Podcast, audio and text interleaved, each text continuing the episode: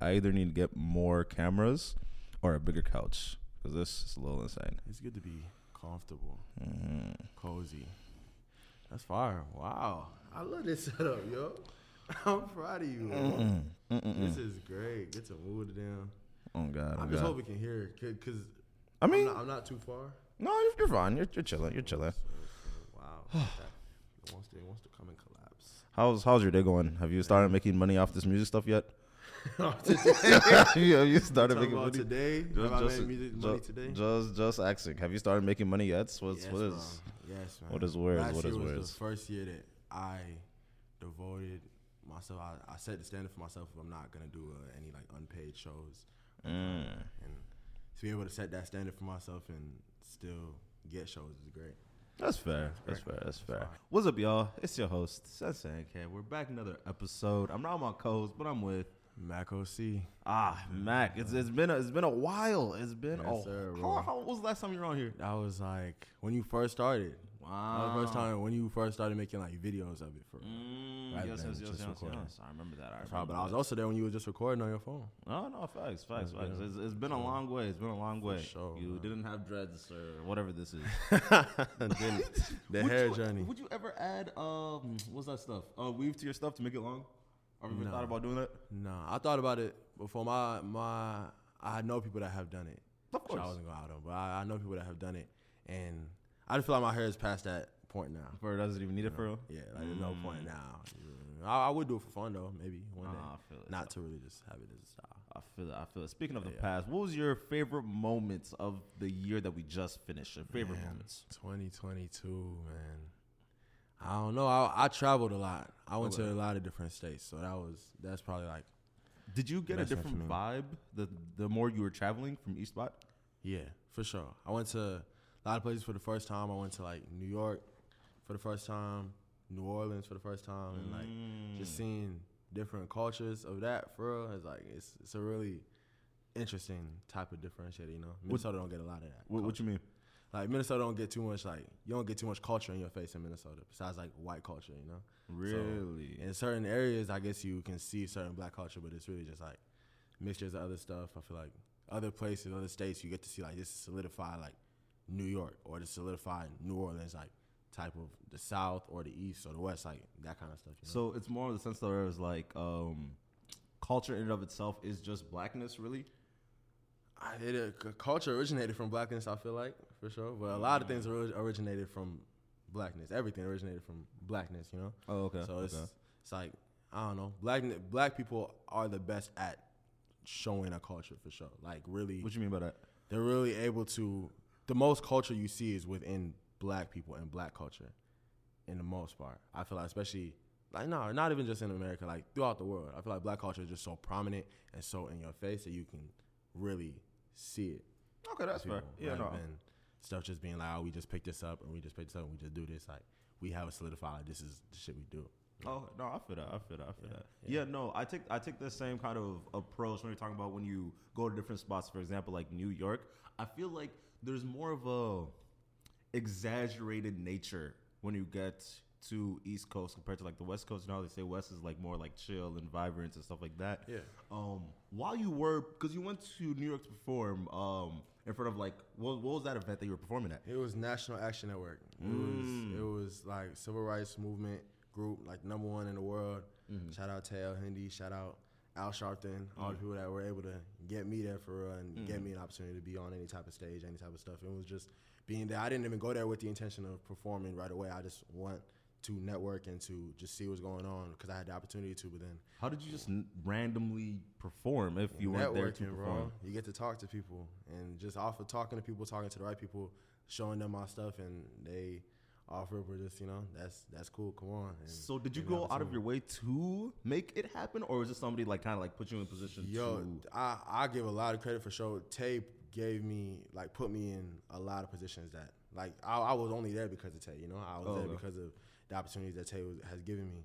And uh, but once I was there, I got to really just Tay pointed me in good directions of like this is who's important, this is who is important in this aspect, that kind of stuff. And just off of being pointed those directions, it was just for one, like shout out Ashley Sharpton, Al Sharpton's uh, daughter, Mm-hmm. and how I got to perform originally was just being in the convention, and Tay let me know Ashley is someone you need to talk to when it comes to the performances of these of this weekend and this whole uh, trip. And real quick, for those that who that do not know, who are the Sharptons? That Al only- Sharpton, that only know the name, but they don't know who Man, they are. Al Sharpton is a, I, I would say civil rights activist. Okay. But like, I don't know exactly what his title would be Mm-hmm. for sure, and I can't speak too much when I really don't know exactly like what he's do. But he, I, I know is a founder of National Action Network. which Oh, is okay, okay, okay. The big civil rights uh, group within the United States, like the biggest one. Oh. So, he he um is known for that and many other things, I'm sure. Mm-hmm, But Ashley Sharpton is his daughter, and it's mainly run by them, and she was in charge of the performances of the weekend. Mm-hmm. So, um, I saw that she was in some room by herself. I'm not Mm-hmm. gonna lie, it was she was in some room outside of the convention by herself, maybe with like two other people, and I just took the opportunity at that time to like go into the room, just go to her like, hey, I know you don't know me, but uh, I'm here with Tay. I'm here with National Action Network, and I heard you in charge of performances, this and this. She gonna tell me, so do you sing? Do you rap? What do you, what do you do? I tell her I, I mainly sing. I do whatever I can though. She said, all right, perform right now.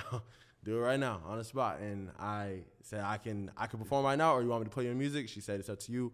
I, they have an Oscar right there. I just plugged in a song. I put on, I think, so long it was, and she in the middle of it was like, "Oh, so you can, so you can sing, sing. This is really what you do." I'm, yeah, for sure. And she said, "Play another one, play another one." She said, "Play another one, play another one." She said, "Okay, I like that one. Do that one tonight." Mm. Uh, what was one that she was like, I like that was this one, play this one. She said she specifically liked so long and how could I worry, but she said because it's a lot of older folks that are going to be in the building, they would prefer how could I worry. oh, okay. because it's more gospel. So I, I said for sure that I would, I would do that. So she gave me the opportunity to open up the show for sure. And on top of that, um, I got my first modeling opportunity too, off of just networking as well. That I was literally just standing outside of the convention, and some man comes to me and he asked if I was one of the models, and if I'm one of the models, that I need to come meet in the room right away. I said I'm not one of the models, and I'm just here as a performer. And he said, "Do you want to be a model?" And I said, nah, I would love to. And he said, I'm running the whole fashion show today. You just come here. And he brought me in the room, got me dressed, introduced me to other designers, and I walked for the first time. So it was definitely, it was fire. It was just a great opportunity. Oh, God put it in certain places for sure. I feel that. I feel that. I feel that. So there's an emphasis on team that I'm Yeah. that I'm getting from it. Really, how important is that? Like being able to curate your own team effectively, because I feel like that's one of the biggest problem with a lot of like Minnesota artists.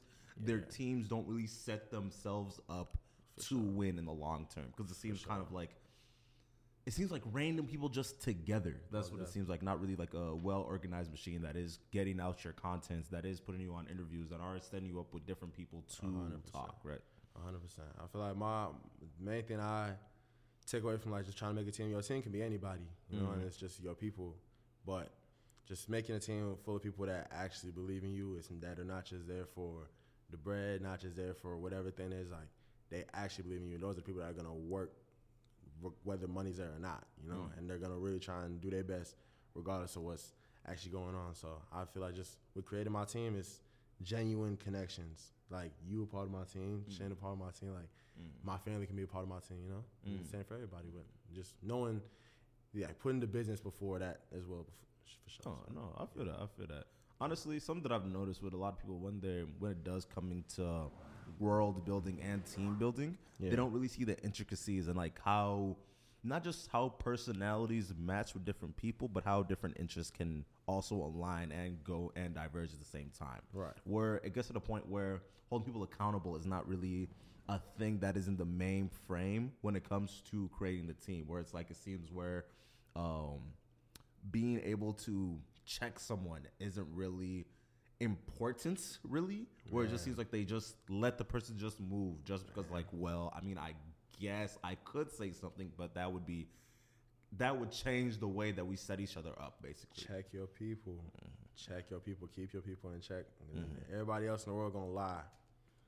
Everybody else in the world gonna lie. no no facts how do you how do you vet the people you're around How do you vent? how do you vet What's vet? like um separates um figure out if they're right for the job things like that Ah.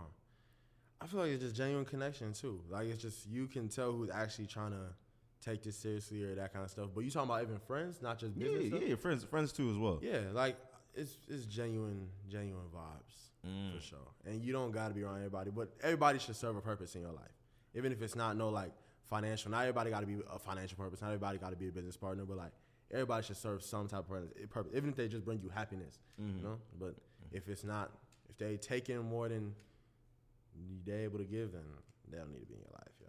I feel that. I feel that. Too grown. Speak, nah, facts. That is a very major emphasis. Honestly, I feel like people this year of well, the year that just passed, 2022, gave people a lot of chance to like learn about individuals and as well as like learning about themselves as wholes, right? Right. And what were some major lessons that you took away from 2022? And do you feel like there's a selfish streak that comes around people just naturally? Yeah, yeah. Some of the the main thing I took away from 2022 is just if you no action behind your talk is just talk. You know, it's just words, mm-hmm. and anybody can just say the words, but few people actually do the stuff. And I mm-hmm. need to do a better job of just. I, you don't even need to speak on everything you're doing. You know, you just got to do it because nobody's gonna care until you do it. Because everybody can talk. That's nobody cares about something that you do that everybody else can do. The same way you walk, nobody applauds you for walking because everybody else can walk. You know what I'm saying? But just it, they only applaud you for the things that they can't see themselves doing. But it's only set in stone when you do it. You feel what I'm saying? No, So I feel that. I gotta- feel, I feel that. Just got to do it. I need to do a lot less talking and just do it. Mm. Do you think there's ego behind that, where it comes to you just want to let everyone know what you're doing? Kind of like the whole when 2023 comes back, don't get in my life, da da da, things Man, like that. you people just want to let everybody know because to them at the time, that's almost the equivalent to actually doing it. it. Is What just speaking. Like if I, like if I were to go on my social media right now and talk about this year, I am going to try to open for Kendrick Lamar, Mm-hmm. whatever thing is.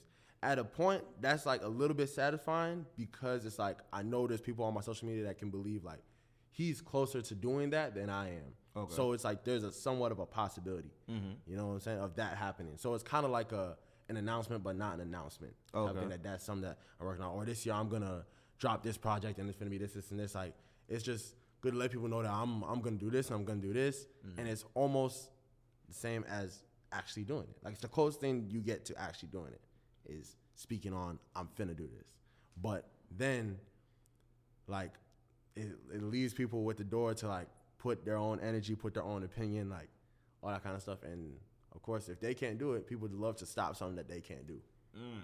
People love to stop something they can't do. So as soon as you, I know, if I hear talk about I'm finna go try and open for Kendrick, every other Minnesota artist in damn state is going to subliminally be like, you know what, bro? One, that's not gonna happen. I'm doubting you.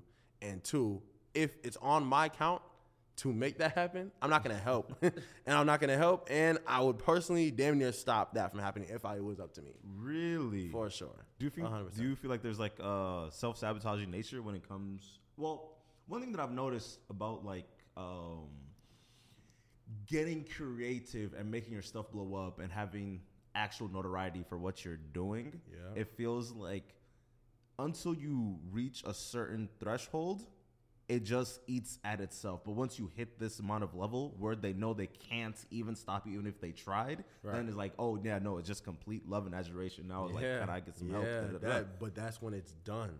That's when the job is already done. Mm-hmm. If it's all just in talk, then they still have their I can stop this Mm-hmm. or this can be stopped or whatever the thing is. If it's already done, then they have nothing left to do but to just love and appreciate it. Mm-hmm. Fakely though, because they know they don't even really rock with this.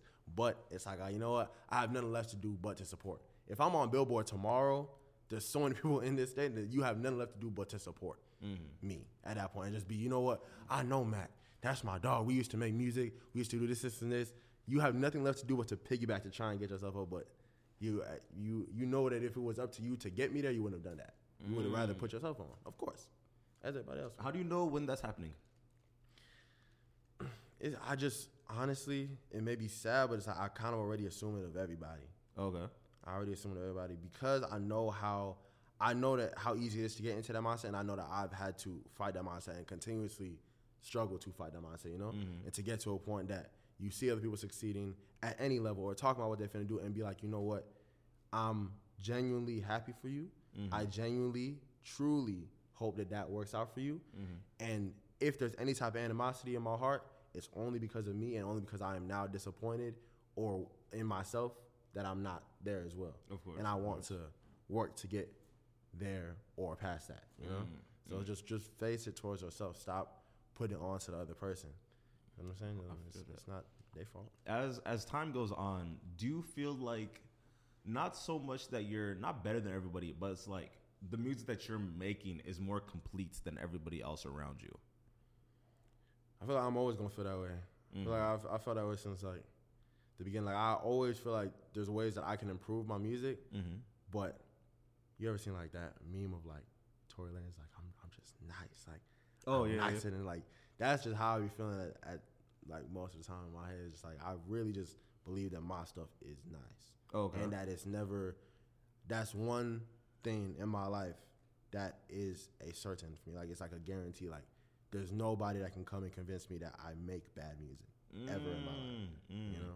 So even if i don't think this is the best music in the world to me i'm the best artist in the world because i'm the only artist that can make exactly what i want to hear Is oh, so it's not so much where you're making music for other people, but you're basically just making it for your own playlist. In a way because i know i'm i make music that it's like my whole music making process is i wish this song was out in the world it's like and i'm able to put it out into the world Mm. I was like, I haven't heard this song before.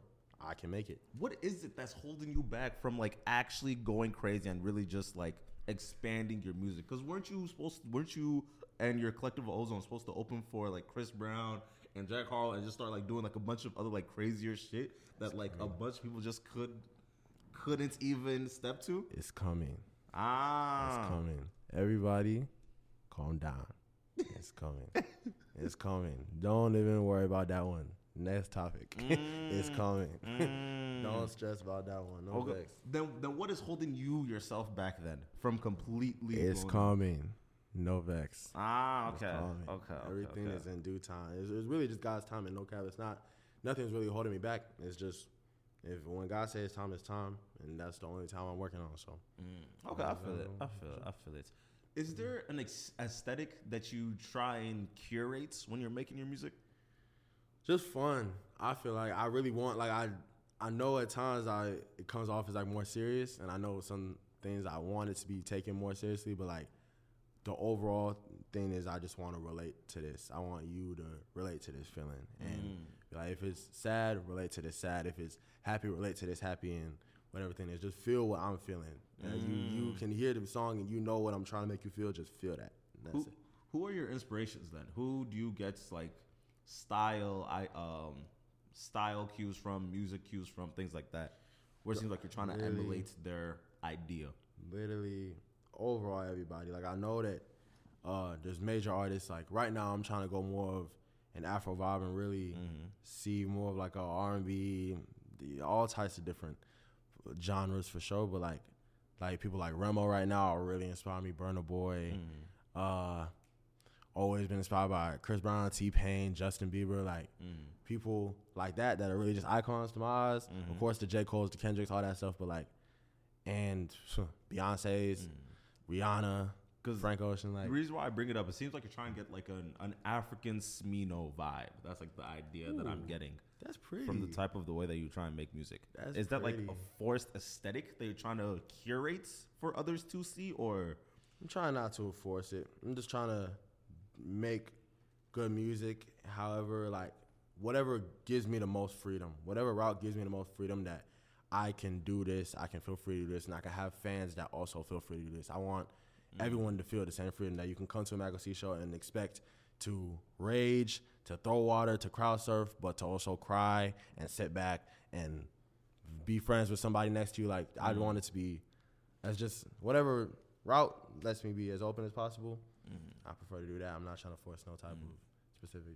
Cause like I remember uh, I was playing music in front of like one of my homegirls, and it was like, oh no, it seems like he's trying to make pretty nigga music. That's like the idea that he's going for in the long term. Pretty nigga music. What's pretty nigga music to you? I, I, I don't know. It seems like um, it seems like what Brent Faiyaz was doing before he dropped uh, his most recent project.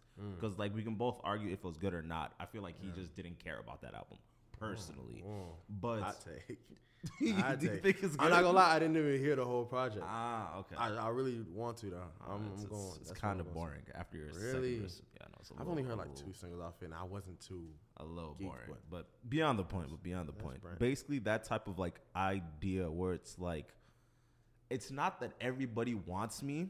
It's that I know everybody wants me, Mm. but that is not what I want.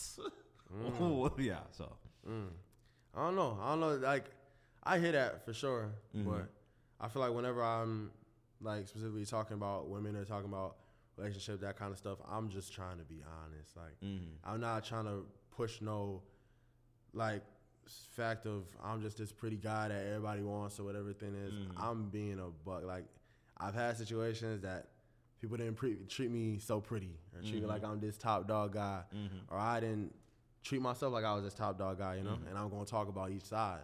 And there's mm. times where I feel like I'm finest thing in the world, mm-hmm. and I'll talk about that side too. But every every guy had goes through all those kind of emotions. So mm-hmm. just trying to be honest with it for real. is there a distracted nature when it comes to you? Do you think you, nature. Do you think you're just like a distracted nigga? that I'm distracted Yeah. from other things for Yeah. sure. ADD for me is crazy. I'm mm. distracted by so many things. Like it's so easy for me to just be on straight line on this, but oh, this this happened, and now I'm over there. Like it's it's everywhere. It's- How how is it tr- tr- living like that? Ah, you gotta just know your ticks. You gotta know when to snap yourself out of it. Like, and it's just it's so? continuously working. It's it's continuously like, mm, you can I can sit and think about one thing for two hours, but then when I want to focus on one thing, I could get distracted by something that's completely irrelevant. Like, it's so many ways that your mind will work, and it's running 110 percent all the time, and it's like just trying to find little things that work for you. Like one thing I've tried to be working on these past like over winter break mm-hmm. is when I am sitting down and not doing anything at the peak point of like a I really don't want to get up. That's when I get up. Mm. Like that, I'll just stand up. Even if I have nothing to do, just stand up and go and try, start trying to do something. You know what I'm saying? Mm. Like just trying to do things when you don't want to. Training yourself to like I'm I'm able to do something when I don't want to do it. Mm, okay, I feel that, I Just feel that. discipline for the real. When it comes to your music, do you, is there like two sides of it? Like, do you feel like you separate yourself from your music? No. I feel like I don't know. Sometimes I feel like I'm supposed to. But realistically, I think like Mac McFortune Ibekwe is like the same as Mac OC, but Mac OC is just amplified. Like Mac OC is just really like every emotion of mine, everything is really like amplified. It's just pushed. How so? a lot. But like, I feel like Mac Ibekwe is just so much like, like I feel like I'm cool. I feel like I'm the same kind of guy. But like when it comes to Mac OC, the kind of like confidence, the kind of like, this is like straightforwardness of Mac OC mm-hmm. is just different. I guess like that's the kind of person you're gonna see on the stage. But that's a real all over the place kind of guy. But I feel like I'm all over the place in person, but it's uh, like a little bit dialed down, just a little bit though. Do you feel like that's how it was when you were in Atlanta? When you were first going to school out in Atlanta? Man, I was really dialed down over there. I had to figure everything out. I had to figure everything out. I was like, I had to be, I had to be, change stuff up so quickly. Like my Minnesota nice culture and everything like that. I got there and they immediately checked me and told me, bro, you got to switch that up or you're going to get us all in a bad situation. Mm. And I just had to figure out ways to switch it up, you know? Just How so? What, what what was like the turning point when you realized, okay, this is not Minnesota no more? um, within the first week, Actually, th- let me let me give more context because it's Uh-huh. like it's not so much where it was like you're the guy in Minnesota, but it's feel like I feel. I was talking to my friends about uh, one of my friends about this. One thing that I realized from being in Minnesota versus DC, there's not too many dark skinned men with waves, ears pierced, just like look like I do here, right? But when I was in DC, it's like I mean, there's just more people that like look like that. For sure. So there's more that you need to do to like stand out. Where it's like the basic things that you're doing here don't really hit the same when you're over here because blackness is not like a a caricature that's just um, Right. a mythical thing as it is seen Okay. in Minnesota. No cap, you're just a unicorn to them. Mm. In Minnesota, you're just a unicorn. You're just a token black boy. But I was afraid of that when I first went to HBC. It was just like, you know, you thrived in this white area because you were black. Mm-hmm. So now when you are moved around hella other black people that are trying to do the same thing you do, and could be better, could be worse, whatever thing is, what's gonna make you stand out? And I felt like that was the biggest test for me ever, and that was the most needed. Of like, if are if you're really tough, if you really believe this is what you're supposed to do, you should be able to stand out anywhere you go, not just in Minnesota, not where it's just handed to you. Okay. So, got there, and you said the moment that that it, like, really hit. hit me was I it was like the first week, the freshman week we are all getting initiated and um we had a freshman talent show. And I last minute tried to whip some song of mine up and I went and did this performance for them, auditioned, and in the audition they were going crazy. Like they were like, This this is amazing. You got it on the spot. You're in the show. You got it. They put me in the show. I went and performed it was the greatest feeling of my life. I was so geeked up. Like that was one of the best performances I've ever done. The crowd was going insane. I was on. I got. I checked my phone as soon as I got backstage. I got no exaggeration over hundred followers in the two minutes that I was on stage on Instagram. Off of that, people were hitting my phone. DMs were going crazy for however long, and then it got to the end of the show. I was watching every other act. I was like, that's not that's not really touching me. That's I'm I got it. I had it in the bag, and we got money on the line too for the talent show. And then uh, we finished the talent show. They call us all up to the stage in front of the whole freshman class. The seniors are there too, all type stuff. They read off the names. First, second, and third. I did not place. I did not win. I did not win nothing at all. And that moment, like not hearing my name called, and all the judges had a piece of paper where they wrote like reviews of this is what this is why I gave you this score mm-hmm. and this is what you could like this is my problem with your performance I guess. Mm-hmm. And I went home read the papers. Some of the judges was talking about lack of creativity lack of mm. this this and this. I still have all the papers to this day. 'Cause I sat in that dorm room and that was the first time that I had to question myself of is this what you're supposed to do you came all the way down here talking about this, this, and this for music. You just won all these awards in Minnesota. You got all this praise in Minnesota. You come here and you don't even place third. You don't even place third in this. Were you like fourth or were you like damn near last? They didn't even let us know what the Oh, places okay. was afterwards. Well, I, I mean, we could have went and got all the scores and But like saw, but it's like I was not even ready for that. I just wanted to go home, and everyone's still telling me like what that like I had a great performance, but it was like I didn't even place. I didn't even win, and it hit me so hard, and that was just the moment. It's like this is gonna set you apart. Do you do you actually want to do this or not? Mm. And that hit me for real. To this day, that stuff hit me for sure. And for me to just be no, this is like I want to do this, and I'm fine with taking hits. And that's where I feel like a lot of artists fall. That's where a lot of people fall. Is you're riding this the happiness of like the wins of a career, you know, the wins of music. It's real fun when you start off and all your friends supporting you and you got shows and wins and win on top of win for sure. But when you really hit a loss, do you want to continue? Do, can you still find a, I actually want to continue to do this? Know? Mm. Was there like mm-hmm. just since the fact that you were in ATL and there's just so much more black people to begin with, did you realize that there was more to blackness than you knew before? For sure.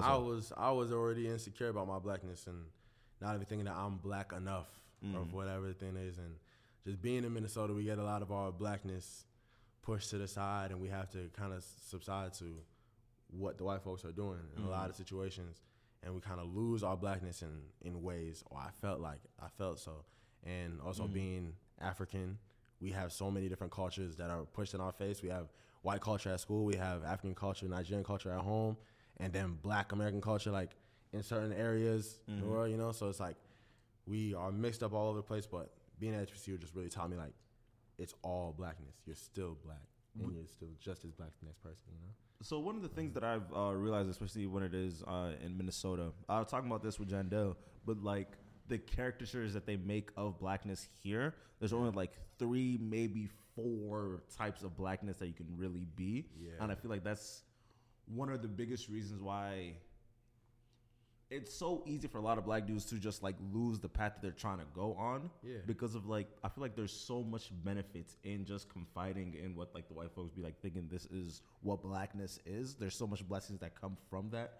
From if it's not like the praise and adulation, or if it's the advice to parties, or you win Man. awards, just like things of things of that nature. It just works. You you figure out at some point like just just do what they want you to do, and you get so far. I would have never gotten as far as I got in high school if I didn't just do what they wanted me to do to an extent. But Mhm.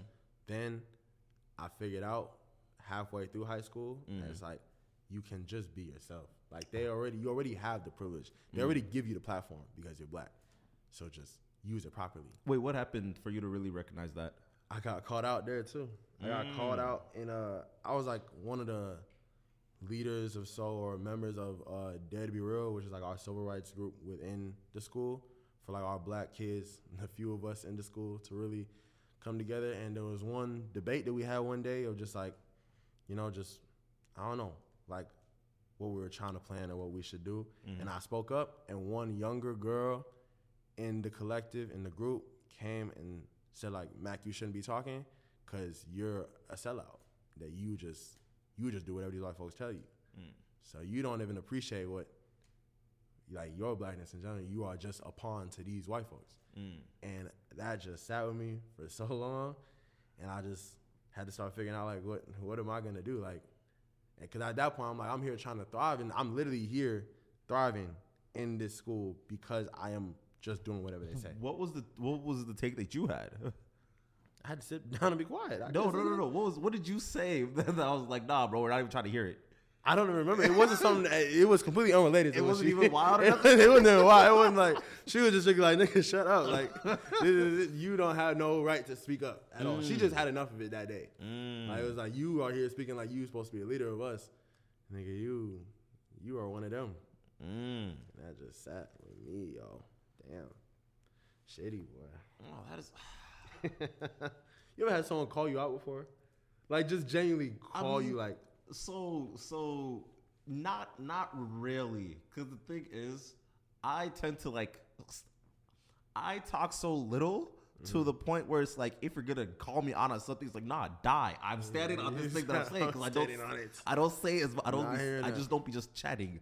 Because of one thing that I've learned, especially doing this, this is like, the more you talk, the more chances it is that you're gonna say something dumb. Boy, say it again. the more you talk, the more the higher chance it is for you to mess up, bro. Because of it's like, up, if you're just continuously talking, you can't just always say smart stuff forever.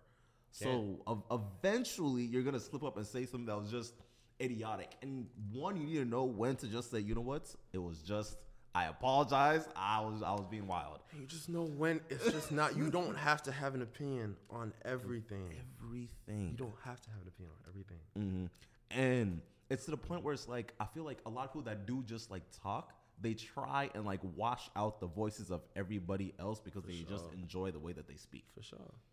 So yeah, so it's not really like people like try and call me out because of I feel like ah no that's that's that's kind of wild. That's kind of wild. But you said no. We'll fight did first. did you set yourself up to be the voice of the people? Was that what it was? At high school? Yeah. Because of like Honestly, what, it, what- it, it all played out that way. Mm. It played out that way. I, I don't want to even say that I was like the big voice of the people. I feel like I was definitely a vessel for sure, but there were people that real voices for us. And it was it, if it wasn't for their voices, I wouldn't have been a voice. You know. Of course, of course, of course. But realistically, it did like my path throughout high school really, really helped a Mm. lot for me to get to even where I was within high school and just like now Mhm. for real. What were the biggest things that you learned from your time at the at Clark Atlanta? when to be quiet. Mm-hmm. when to stop talking, when to separate yourself, when you're not around the right people. You What- don't have to be nice to everybody. Like, not everybody deserves for you to be like, not like you can be respectful, Mm-hmm. but nice is different. Okay. Like, What's the difference? I feel like Minnesota nice is you are buddy buddy with everybody, Okay. and everybody's not your friend. Mm. So there's no reason to be buddy buddy with everybody. I can respect you. I can respect you. We are cool. We're acquaintances. I have no problems with you, and I respect you as another human being. But I have to treat you differently than I treat my friends. In Minnesota, we're trained to treat everybody like we're friends. Mm. And sadly, in the world we live in, not everybody's your friend. So it's just having to learn to go about that and, you know, just pick and choose your battles and just, yeah, everybody fighting against everybody. You know? While you were at Clark, was that the first time where you like met like genuinely fine black women Man, yeah, it, you know what though? That live in the aspects You know of their what, blackness? though? What's up? being at Clark made me realize, although at the time it felt like, yes, this is the first time I've seen genuinely fine black women, it just made me realize you are ignoring the genuinely fine black women that you have at home, that you've been seeing every day. Okay. But you have now seen this, this, and this That you have you no are- ties to. that you have no ties to, but the whole time you had these same queens at the forefront. Mm. But you ain't you ain't even appreciate that because you were just blinded by everything else that was in front of you and the only people that were giving you attention the little white girls that were giving you attention What do you mean by that? you know what i mean by that Tell them what you mean by that. as a black man growing Mm-hmm. up in minnesota you have to have to experience white women Mm-hmm. and you have to it, i wouldn't say it's an obstacle but it's like it's something you have to go through Why? experience, you know especially as like a like you're not an ugly black man Mm-hmm. so you have to go about like there are women, not even just white women, but like they're more pushed at the forefront. Mm-hmm. It's like you have to experience like these people are paying me attention while I feel as if these other women are not paying me attention or they're just seeing themselves as my sisters, this, this, and this. They're not throwing themselves at me Mm-hmm. like other women are. So as a, at a young age, it's just women are women, and I'm just gonna go for the people that are throwing themselves at me. Mm. I just gotta do this, this, and this.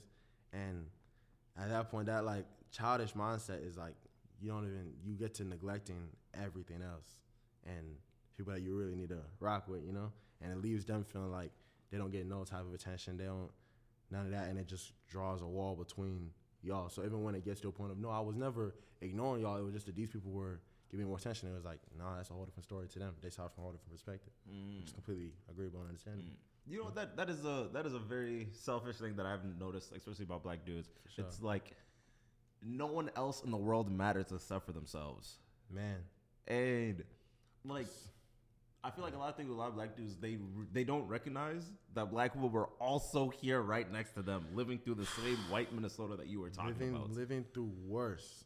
Yeah, no, Like, no, that's the situation. We're living through worse, and but it's it's all trauma, bro. It's all like it's all past, past, deeply rooted trauma of all ti of all that stuff. But as black men, we we know we go through our own troubles for sure. But at within it, we are also trained to be pretty selfish. no. Like we know we're supposed to like I guess be providers and be like you know take control of the family and like all that kind of stuff, but and watch over others. Mm-hmm. But it's still really about ourselves in a way. You know, it's it's weird. Was being in Clark the reason why you're doing R and B and rap and stuff like that, and then when you came here, you kind of switched it over to Afro, or what happened? Nope. I've been doing I've been doing all of it since. I've been doing I was mainly doing rap beforehand. Then I really just personally started rocking with my R and B stuff more. Mm-hmm. Then I started doing more R and B, but then I started rocking with Afro so much, and now I'm trying to just combine everything, just do everything, mm. because I don't think there's any weak point. It's just So there's be able to nothing that all. really like pushed you to start making different type of music. I just always wanted to make different music because music is just a universal language, and you got you can you have the ability to talk to everybody in the world through your music. Just talk to everybody. You don't got to direct it towards one person because people don't. You what I'm saying? Everybody can relate to it. That's fair. That's fair. I Yeah. get you. I get you. That's How do you is feel how now that like Afro music and Afro beats are becoming more like Americanized? It's about damn time. Really? It's Okay. about time. It's about time. They, they're and they're not even really woken up yet. Oh, of but course. it's about time. We have pioneers that are doing what they got to do, but it's not. It's not even. They're not even fully woken up yet. It's gonna be more. It's Mm-hmm. gonna be a wave. It's gonna be the number one genre in the world. I'm saying it now. That's fair. That's it fair. will be within the next three years. Next three. It's gonna be the number one genre in the world. Why? Why do you think so?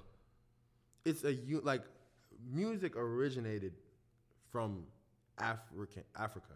Mm-hmm. It's only right to just go full circle back to the root. Like that, it's it's only as big as it is right now because people have realized that everybody can vibe to this kind of music, and so you can rap in Afro music, you can sing in Afro music, you can dance in Afro music, you can you can give this so you can give any type of vibe. You can give pop stuff. You can give the white folk club jams, like all that kind of stuff within Afro music. You can do all of that. It's just it's not just that you can speak a different language, and it also allows people to speak a different language. It allows people to speak gibberish.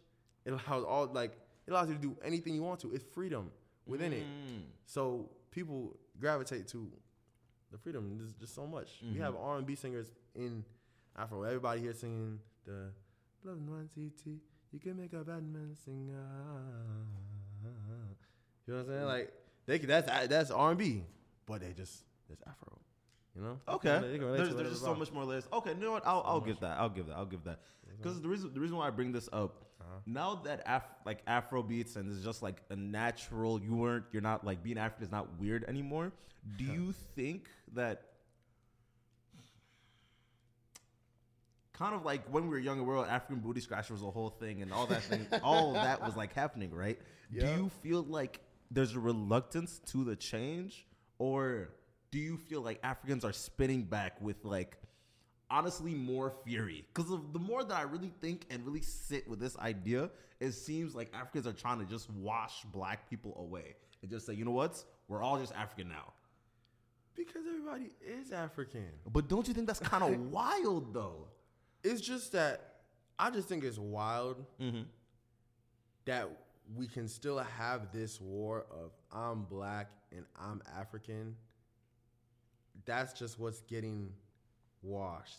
Like I'm I feel like we're trying to wash that type of thing. Not that I guess if we were to say at the end of the day, if you have black skin, if you have brown skin, whatever whatever kind of shade, you are black. You're black. Mm. And all everyone that is black originated from Africa. Everybody originated from Africa.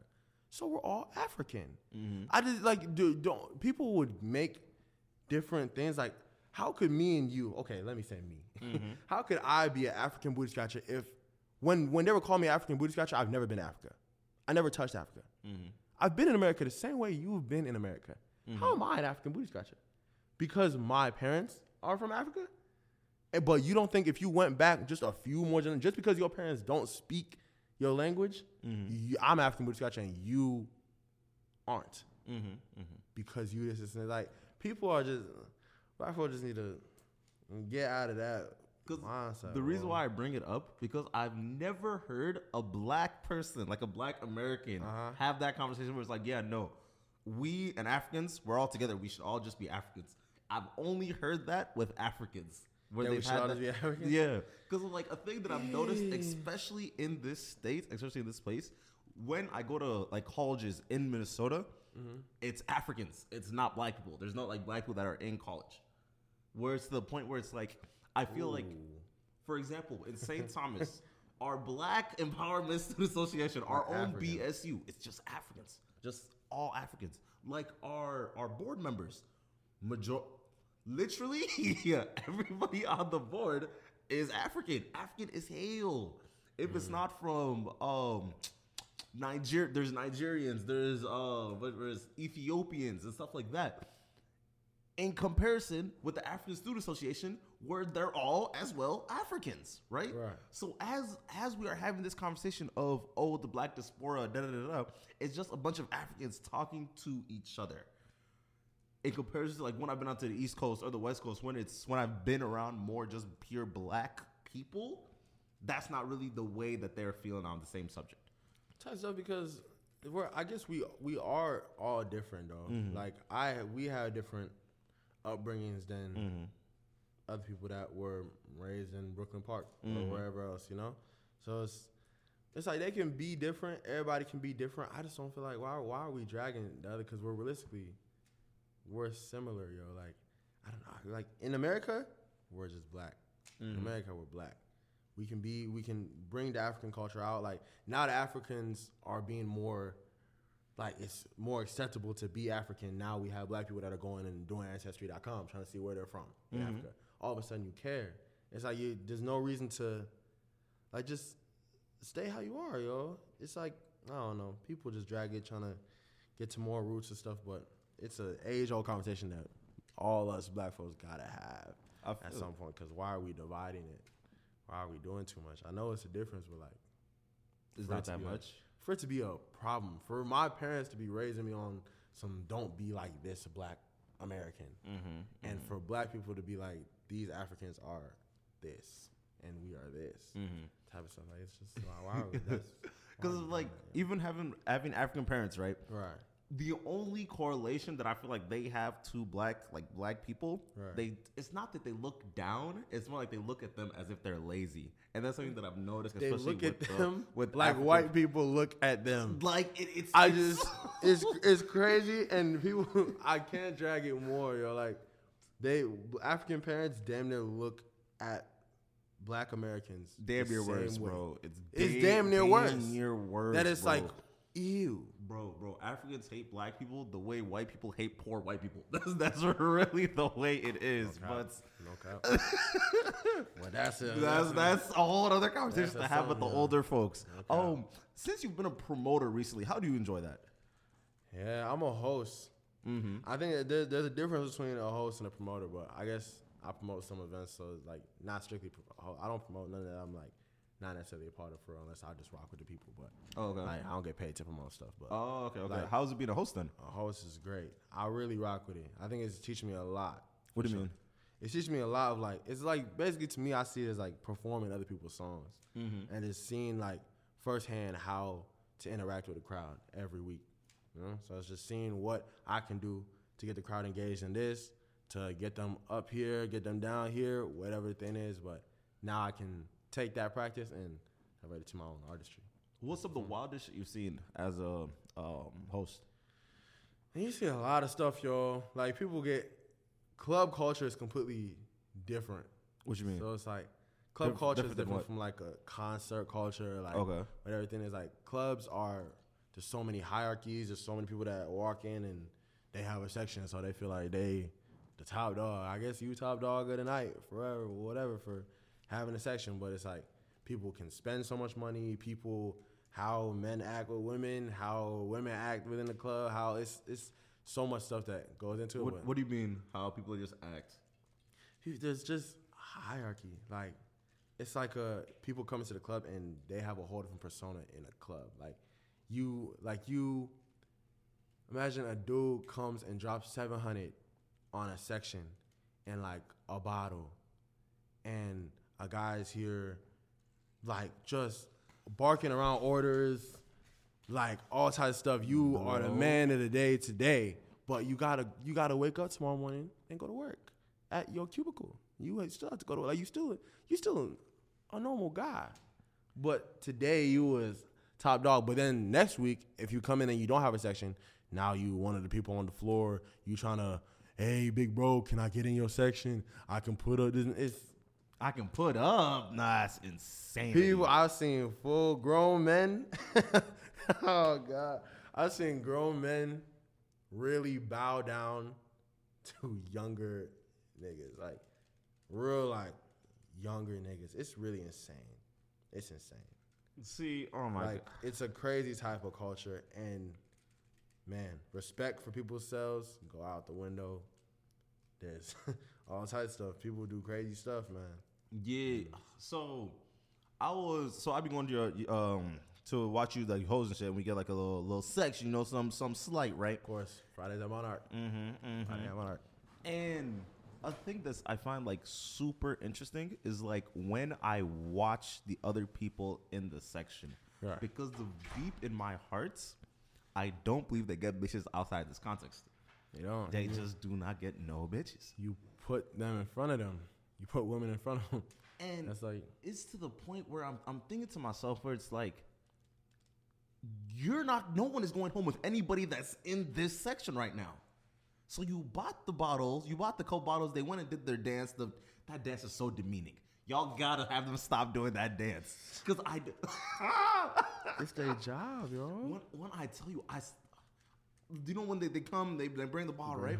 I, I looked one in the eye and she just looked like I hate everything. I hate everyone. They have yeah. People got to give them a lot more respect for that job. They go through a lot every night, Bro, yo. half naked to deal with dudes that feel entitled to them being half Man, naked. And the thing it it got. I can't. This, oh. It's boy. Insane to me. But they they go through it because niggas just don't know how to act. You feel like you can treat anyone anyway because you came and dropped eight hundred dollars. Like And the thing is, 800, bro. there are bro, people that pay women to be in their section. I hope y'all know that. We'll get to that There are people conversation. that- we'll get to that conversation because it's you just said eight hundred dollars to get us out of section, right? I remember when I was in New York, three bands, Three bands. three bands Like for that- a section. That's for a decent like yo. Yeah. for a smooth one. We went. We only got two bottles. Three bands. just for show. It's not for what everything. It's not to go and get drunk. You could buy the shots at the bar for way, way, way less. it is everything about a club and a section, and everything like that is just for show. It's just for the. It's look. just for the look of it. It's not that you actually. Most of the time, you don't even care about the people that are in your section. It's just that I need to look like I have pull like this. I need to have look like I can bring people outside because of me. And then everybody enjoying. I'm gonna buy the most expensive bottle just for the look of it. Not. That's why when you buy a more expensive bottle, watch the DJ's reaction. Watch how the DJ or the host is supposed to be. That they are here gassing the hell out of you. Just- you think just it's because they actually care? You think it's because they actually care? It's because you supposed they want you to be spending more money like that just for you to be gassed, for your head to be gassed at the time, for you to look like a big dog at the time. Bro. You just dropped the bands to look big, and at the end of it, after you get that bottle, after what everything is, everybody looks from you and looks away. That your moment is over. You paid three bands for a moment, and we all gonna go home. We're not gonna think of man that dude really dropped three bands on that Belaire. He was really like that. I really wish I could get like him next time. I'm not thinking that. I'm not thinking that. There's more to life. They're going to forget you. They, they're already drunk. They don't even know who you are. bro. I just, man. Bottles in New York, bro. And they they went and brought bottles that did the whole the whole night, bro. We were in the section. Fifth, bro, bro, 20 women. We had 20 women among like the seven us us dudes, right? Mm-hmm. And when I tell you, when I tell you, I just started to look. I was like, huh, there's just less and less women. Where are they going? Just for me to look around. That other see- sections. not even sections. Regular, regular dudes just at the bar, just chatting it up, and they're just like, oh, no, no, no, Imagine, imagine you pay each woman to come in your section to look like you have the pull like that. You order bottles, all that kind of stuff, and then at the end of the day, she leaves with somebody else that wasn't in your section. She leaves with somebody that was just in the crowd. that didn't get a section in. that didn't bring her here. Keep that in mind. Not that she's obligated to leave with you, but you are here paying all that bread, thinking that now she's gonna for sure leave with me because I was I was Mr. Moneybag, and now you are broke and sad and alone at the crib, and nobody remembers you. Just do better, y'all. Everybody just do better. Real quick before, before we cut out. What? So they pay people to be in sections. Yeah. Some some people. They're not gonna speak on who. they Y'all just ruin your own bag, but that's- that's gonna ruin their stuff because that's mm. Because of like, I've met people where it's like, oh yeah, no. Sometimes people just send me like a couple hundred to pull up to this club, or a couple hundred to come sit next to them, da da da, take pictures, look bad, da da da. okay. Is that? How does that start? What is going? I I I don't know why, but I just I can't wrap my own brain around it. Do you get more money at the end of the day from them, from buying the having the people come and like sit there and look like they're having fun? Mix this up. But um, yeah, you could. It could. It could be like more of a thing of like, yeah, I, it's a good look for me, so that could bring me more of like pull att- attention, all that kind of stuff. Yeah, but it could contribute to it. Is, is it just part of like the it's, culture? It's more part of the look and part of the culture. You're not gonna mix it up. Why? This is what he's been doing. I've been fidget- I, I, I forgot this is in my pocket and I pulled it out since like the beginning. You want me to solve it? I'm gonna try to solve it. Go, go, continue. I'm finna solve it, yo. I'm finna solve it. We got how many more minutes? I'm finna solve it in You the know meantime. what? Ah, I feel it. I feel Okay. it. I feel it. But Don't worry about it. mm, mm. It's weird. do you feel like that's part of the industry, and do you think that's needed in the industry? Ah, the way culture is, the way like people are, people don't like to be anywhere that women aren't. No matter Speak what, on that. women women don't like to be anywhere that women aren't there, and men don't like to be anywhere that women aren't there. That conversation we had with oh yeah, yeah. I'm telling you, if women aren't there, it's not gonna be a crowd. I'm telling you, and people know that, so they just are trying to capitalize off that. Because of that's that's one thing that I I remember. Oh, remember when, when we had a little birthday party for me, right? Yeah. And then uh, a couple of those, it was like four women at, at first, and it was sitting in the crowd, right? Or Right. sitting inside your apartment, and I was like, huh.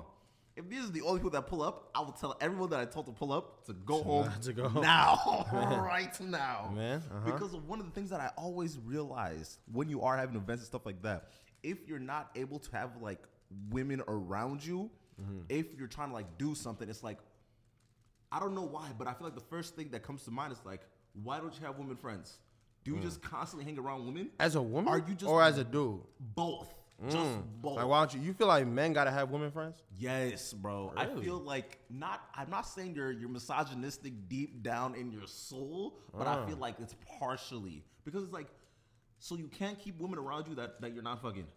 Now what what is Can men and women be just friends? Yes, sir. Yes. good, I good. feel like it's For sure, they can. Niggas That's are just a not- wild question. Yeah, no, niggas are just not such um socialized with women at a young enough age, so it gets to the point where they get um older and all they're thinking about is fucking, and it just ruins it. Wow, elaborate on that. Because of niggas, oh my god, one thing that I always realize about women, they could always see once you're horny. Breathe. That's I always tell dudes. Can women actually always tell when you when you, Bro, you bro. like, or is it just like you you were just doing too much? It's That's why I even can you, were doing too much. It's just like the aura of the conversation just Uh-huh. changed. Because now I know you Because now you just- I know it. I know it. So it. now you're you now you as a guy did too much. yes, most definitely. You feel like what? Do you feel like you can tell when a woman just wants to fuck? when they just want to fuck? No, that's ah. My whole thing is I keep quiet until they they speak. Until Speak they with your speak about chest. So- Until you say with your chest, that's it. Because That's what my whole thing. I shoot thinking that's the word, and it's just no. I'll just bring friendly. Get the fuck away from me. Yeah, no, I cap. can't. That's just not- until, but what if they don't say it with their chest? You just leave it. that is between them and God. it's it's just it's just them. I and agree. God. I agree, and that's for every guy. Just leave it. it seems y'all. like it's just you don't gotta bl- force nothing. it needs to be something blatant. That needs to be the point where you have to go and just shoot. Nigga actually solved it. Huh? Nigga actually solved it. Shout out Ward, yo. Shout out YouTube. Oh wow. Okay, Mm-mm. bro. Man, That is that is impressive. Very very nice. Very nice. Very nice. Very nice. I feel like people just pick up on so like such stupid things. That's ADD though. No, I feel like. you know, it's- I feel it. I feel it. right before um before we uh, get out of here. What's do up, you man? think Right Back was a good project? Of course. How so? feel like it's just something that people aren't doing. You you I don't see a lot of people like trying to make their projects cohesive, tell a story, and have meaning behind everything. You know, and just it being general, being relatable, and also having just bangers on there. You know, so I feel like it just gave you everything, everything you needed. You got it within it. I feel that. I feel that. Looking back, You think Right Back was a good project? uh, there's a couple good songs. Yes, there's a couple. There's a couple good songs. I always say "Vulnerable" is is your best song. Okay, I always say that one's also you always your best song. for sure. I appreciate that. You should make a visual to that when you're talking on the phone, but niggas don't want to listen. It's it's insane. It is just insane. Any videographers, y'all come shoot. Uh, at this point, at this point, out, you know, But ah, we come to that point of wish I had a sensei where my guest goes and say some things where they wish they had some advice growing up, some advice for them right now, or some advice for the future. Mm. I wish when I was younger, I had advice to just like you know, just just take the world as it comes. You don't gotta please everybody. It's not possible to please everybody, and just proceed to be you, yo. And if people don't rock with you, they don't gotta be with you. you know? Mm. Just, just be you. All right, Be yourself. All right, y'all. And we out.